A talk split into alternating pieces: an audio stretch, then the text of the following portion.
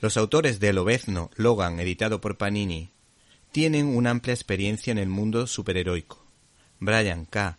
Vaughan ha trabajado tanto en DC como en Marvel, escribiendo sobre algunos de los personajes más conocidos de ambas compañías, siendo guionista de televisión, teatro y cómic, mientras que Eduardo Rizzo es un historietista argentino que ha trabajado en los medios más importantes de su país.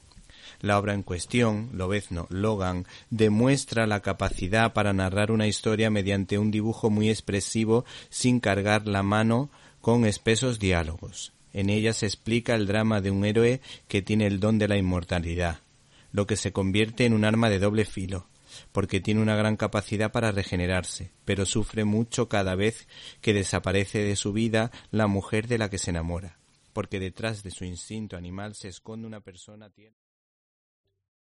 ¿Te está gustando este episodio?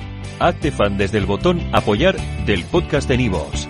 Elige tu aportación y podrás escuchar este y el resto de sus episodios extra. Además, ayudarás a su productor a seguir creando contenido con la misma pasión y dedicación.